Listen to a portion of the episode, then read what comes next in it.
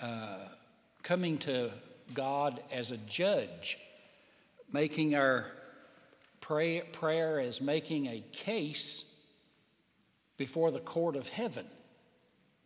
If you didn't, if you weren't here last week, I, would like to encourage you to go online and get that. This morning, I want to talk to you about coming to God as Father, praying to God as our Heavenly Father. How do you talk to your Father? There are s- several postures that are given uh, for prayer. For example, kneeling.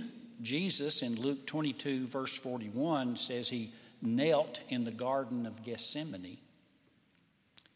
Uh, sitting, in 2 Samuel 7 18, it says that David went into the temple and sat before the Lord. Standing, uh, very often, Mark 11 25, Jesus said, When you stand praying, then forgive people.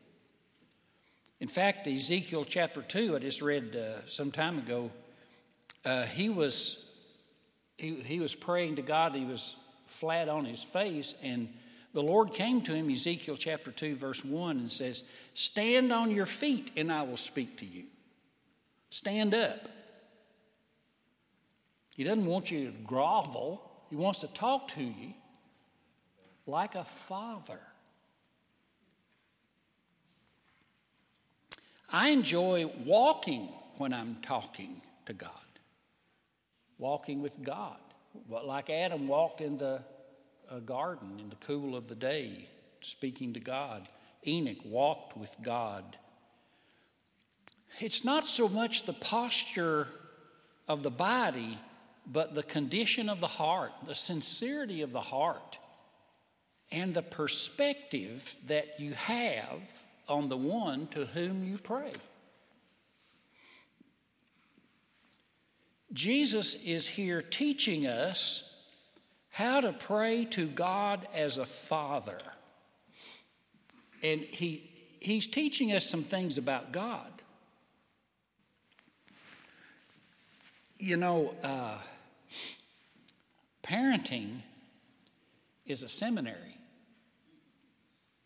I, have graduated from two seminaries, and I'll tell you, I've learned more about God from parenting, be, becoming a father, than I think I learned in both all the seminaries. Jesus is saying, he's, a, he's referring to being a parent. He says, if you are like this as a parent, but you know how to take care of your children, how much more your heavenly Father? When you pray to God as a Father, uh, I think we can see three things you should remember about God. First, when you pray to God as Father, remember that as, as your Heavenly Father, He is wise. He knows how. If you being evil, know how to give good gifts, how much more will he who is not evil know how? Uh, so the first thing is remember you're coming to a God who is wise. So if he doesn't give you what you want when you want it, maybe it's good. He will give good gifts to those who ask Him. If your child came to you and he's five years old and he wanted a sharp razor blade, I'm guessing you'd say no.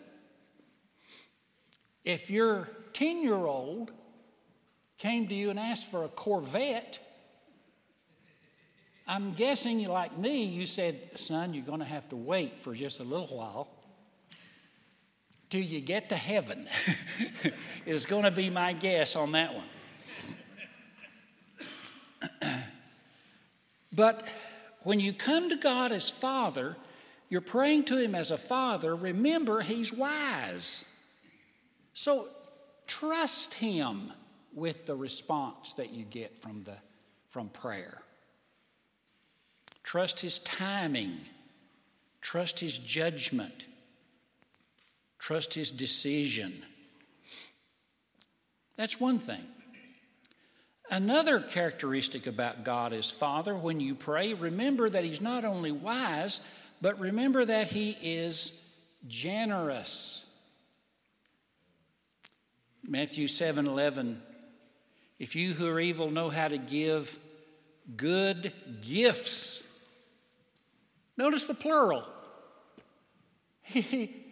it's not like he just gives you, he's not going to say, I gave you something last month, didn't I? It's gifts. Our God doesn't just give good gifts on Christmas, but to those who ask Him. The Christian, I mean, I don't think I'm exaggerating when I say every day is Christmas in the kingdom of God. He, he is generous. Notice he doesn't say he gives good wages. gives good wages. No. He, he gives good gifts. This word gifts, doria, is the Greek word. It is the same word that is used in the New Testament for our salvation. Ephesians 2 8.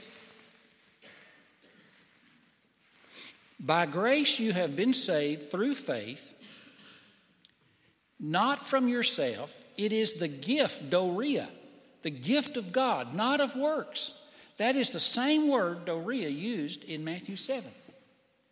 It's the gift of God. Did you do anything to earn your salvation? And the answer would be no. Otherwise, you'd have grounds for boasting. James 1 5 says, If you lack wisdom, you should ask God who gives what? Generously to who? All without finding fault. It'll be given to him. That's generous. That's the nature of God as Father to those who ask Him. So when we come to God to ask Him we're praying to God the Father because He's wise, second, because He's generous. And then, third, we pray to God as Father, remembering that He is present. God is present. This, I, I had to squeeze this a little bit, but I want to bring it out. In these verbs, it's continual verb tense. Keep on asking, keep on receiving. He keeps on giving good gifts. In other words, God is not a God who shows up on the weekend, gives you something, and then he's gone the rest of the week. He is there every day, all the time, especially when you're in trouble. He is a God who is present, not absent. And this is important because we are constantly needy and empty and weak and often silly. We need His presence, His guiding hand. Psalm 46 1.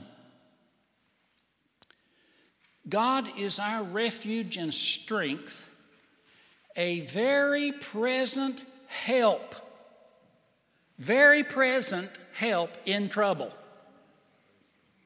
Now, that's what I need when I'm in trouble is I need him to be present and a help.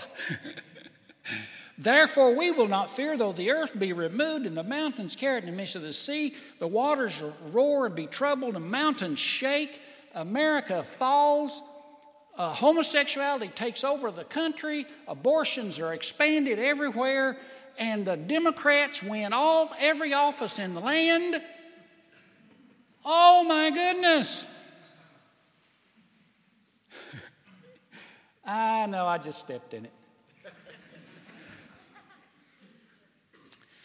God is our refuge and strength, a very present help in trouble. I'm not going to fear. Some years ago, I was, uh, our church was going through uh, a very difficult time uh, financially, and I was stressed, and um, I was wondering where is God. And I remember one particular weekend, it was so hectic, and I was walking out, and uh, pick, I picked, reached to pick up my phone, and just as I went to get it, I got a text from one of my kids, one of my daughters. And all it said was, I need you. And in that moment, it touched my heart. I, I sent her two words I'm here. Now, you know, I don't even remember what the issue was. I don't remember what the emergency was. But I remember we got it resolved. And I went on to church. God answered prayer. And He spoke to me that day. And he, here's what He said. I'm paraphrasing, but He said, You responded immediately to your child's text I need you. Don't you think I will come to you? I will provide for you. I will be present when you're in trouble. If you're like that with her, and you're flawed and evil and sinful and selfish, I, who am not any of those things, I will much more show up on your behalf. And he did. And he did. He is a very present help in trouble. So, I mean, I feel like I need to just say to somebody today, or several, you're in trouble. You need him. He, you need him to show up for you. And I am here today to tell you he's present. He will help you. Pray to him, trust in him, he'll be there for you. Deuteronomy 4 7. What great nation is there that has a God so near as the Lord our God is to us whenever we call upon him? Call upon him. Send him a text. I need you. He'll text you back. I'm here. He'll resolve it. When, when we pray to God as Father, we're coming to Him as one who is wise, as one who is generous, and as one who is present. I love Joshua 15 about Achsah, the daughter of Caleb. You know, Joshua and Caleb were the two who entered into Canaan land. With, they, they entered the promised land with the believers. Everybody else died in the wilderness over 40 years. And Caleb, um, Joshua gave him this uh, large plot of land in Judea. But there was a mountain, a, a hill, in which a large group of Canaanites still lived. And he had to take that hill. And he said, You know what? I'm 80 years old. If anyone will go and take that heel for me, capture it, I'll give that young man my daughter as a bride. So, this young man named Othniel, who, you know, I kind of read between the lines, but I think he knew the daughter and he, he thought, that's a good deal. I'll risk my life. I'll, I'll take my life in my hands to win her hand. So he went up and got the land he defeated the Canaanites. So Caleb, true to his word, and Achsah had no objections, he gave Achsah to Othniel.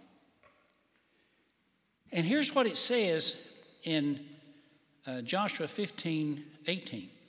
When she came to him, that is to Caleb, or to Othniel, she urged him to ask her father for a field. And as they approached, She got down off her donkey. She didn't wait on Othniel. She just got down off her donkey and went up to, to her father and said, and, and he said, well, What do you need? Because, you know, when your kids come running up to you, they need something. she said, Give me a blessing. Since you have already given me the land of Negeb, now pause right there a moment. That's something that already took place. Negeb is the mean, in fact, it's often translated the south. It is the entire section of southern Judah. It's 60 miles square. And he's already given that to her. Israel by itself is only about 100 miles wide. And he just gave her a large section of southern Judea. and she said, uh, I would like to have a blessing. And she says, Since you gave me the land of Negeb, give me also, and that's, that's what they say. Can I also get that? Okay, I already bought you that. Yeah, but I also want. Can you also give me springs of water, the section where it's got water in it, an oasis? Now look at what he did. He gave her the upper springs and the lower springs. Now, this is a father to his daughter. He gave her before she asked, he gave her what she asked, and he gave her more than she asked. Now, that's an earthly father. How much more will your heavenly father? You know what, folks? We need to pray more. We need to ask for more. We need to ask for bigger. We need to ask for better. We need to ask boldly. This is our Heavenly Father. You're not dealing with limited resources or restricted affections or absentee fathers. We've come to the Father of heaven and earth who has made us his own through Jesus Christ. I don't know what else to tell you than that. Romans 10 12. He is rich to all those who call on him. He's rich to all who call. So I, I want to close with three thoughts. One, I learned when I was growing up, I had an absentee father. I, I needed a father. I realized I had one. Now, I want to tell you, you may have grown up with an absentee father for one reason or another. You never have to live without a father. Second thing I learned trying to be a dad on an earthly level. I mean, I didn't know how to be a dad. I try to keep watch over the hearts of my kids, what time you, to be home, and you got to go to school. Uh, I remember Bud when he was a teenager, he'd sing in the shower. So I'd go to the shower, to the door of the bathroom, and I'd listen to what song he was singing. Because I thought, that tells me a lot. What song is he singing? If he's singing something from Three Dog Night, then I want to know about it. What's something, what's another band? I know there's another band. What? Yeah, yeah, it probably is now. Uh, uh, what's the one with Mick Jagger? Rolling Stone, yeah. Is he singing Rolling Stone songs? and but it touched my heart to know one of these days they're going to bury me. That's just a fact. My children will never have to be without a father. Is that not wonderful, parents? Is that not glorious? Our children, we're gone. Who's going to take care of them? They, you must lead your children to the God of heaven. He will be a father. Your children were never meant to be without a father. So that was wonderful to me. Then I thought, I got, I'm going to make one more statement here. And that is if God the Father invites you to pray, and He will be wise and generous and ever present help, are you His child? Have you prayed and asked Him to be your Father through Jesus Christ?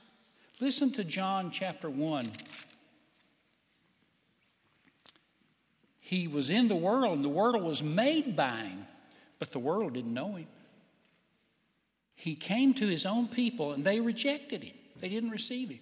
But, John 1:12, to all those who received him, talking about Jesus Christ, and who believed in his name, he gave the right to become the children of God. John 1:11. He gave the right if the, if you received him and believed in his name, the name of Jesus Christ. He gave God the Father gave the right to you to become his child. I would ask you, have you received him into your heart and into your life? Have you said to him, Lord Jesus, please come into my life and make me a child of God forever, and so that I never have to be without a father. Hallelujah. And I would ask you that this morning. Would you bow your heads for a moment?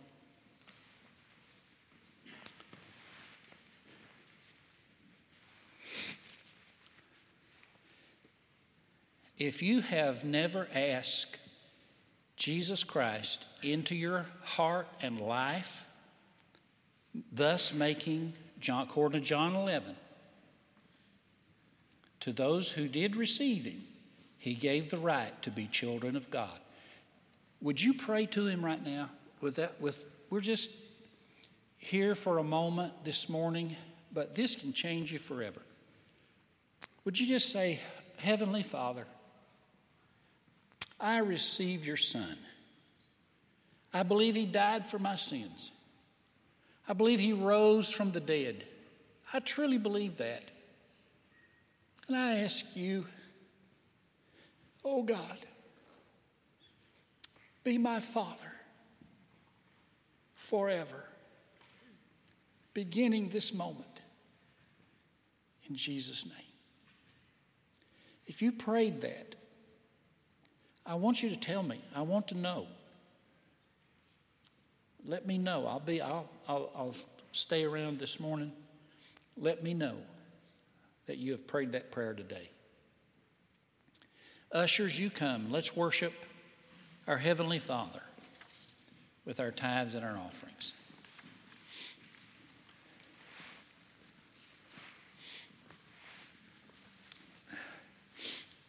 Oh, God bless I pray this time of giving, make it a time where we truly express our love for you, our trust in you, our appreciation to you.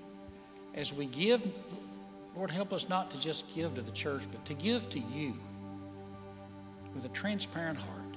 In Jesus' name, amen.